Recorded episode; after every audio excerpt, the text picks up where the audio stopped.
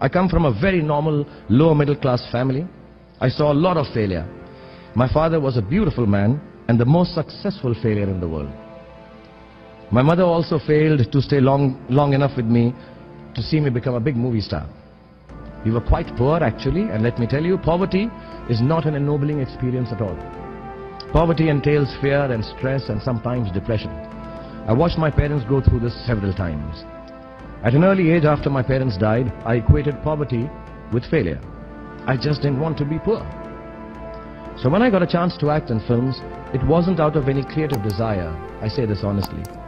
It was purely out of the fear of failure and poverty. Most of the films I signed were discards of better known actors and the producers could not find anyone else to do them. I did them all to make sure that I was working to, to avoid unemployment.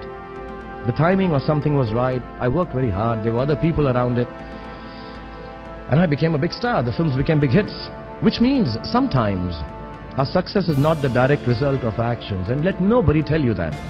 Success sometimes just happens, really. It is accidental, and we have to take credit for it. I do it sometimes surely out of embarrassment. So I believe the true path to success is through the fear of failure. If you aren't scared enough to, of failing, you're unlikely to succeed. It's not pleasant to fail, it's tough. All of us experience it. You will too if you haven't already. So use it to succeed.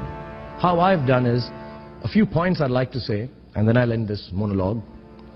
Firstly, it's not the absence of failure that makes you success, that, that makes success. It is your response to failure that actually helps to buffer the reverses that you experience. I personally have one response to failure, pragmatism. A recognition and belief that if one approach does not work, then the other will or might. Failure also gives me an incentive to greater, greater exertion, harder work, which invariably leads to later success in most cases. Repeated failure has taught me to stop pretending I'm someone else. It's given me the clarity to stick to things that really matter to me instead of distracting me from my core. Failure also gets you to find who your real friends are.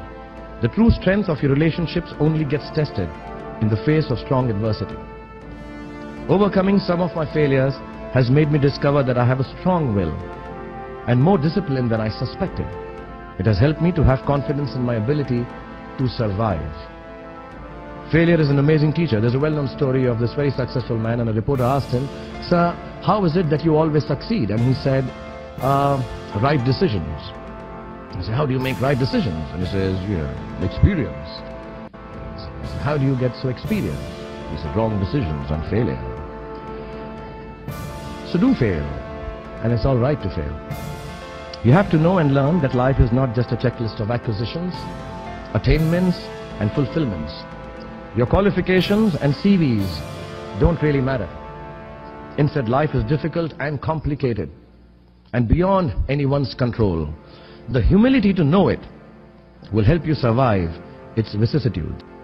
And maybe that's why it cannot be passed on either. Me being successful does not mean my kids are going to be successful, even if I teach them everything that I know and how to do it.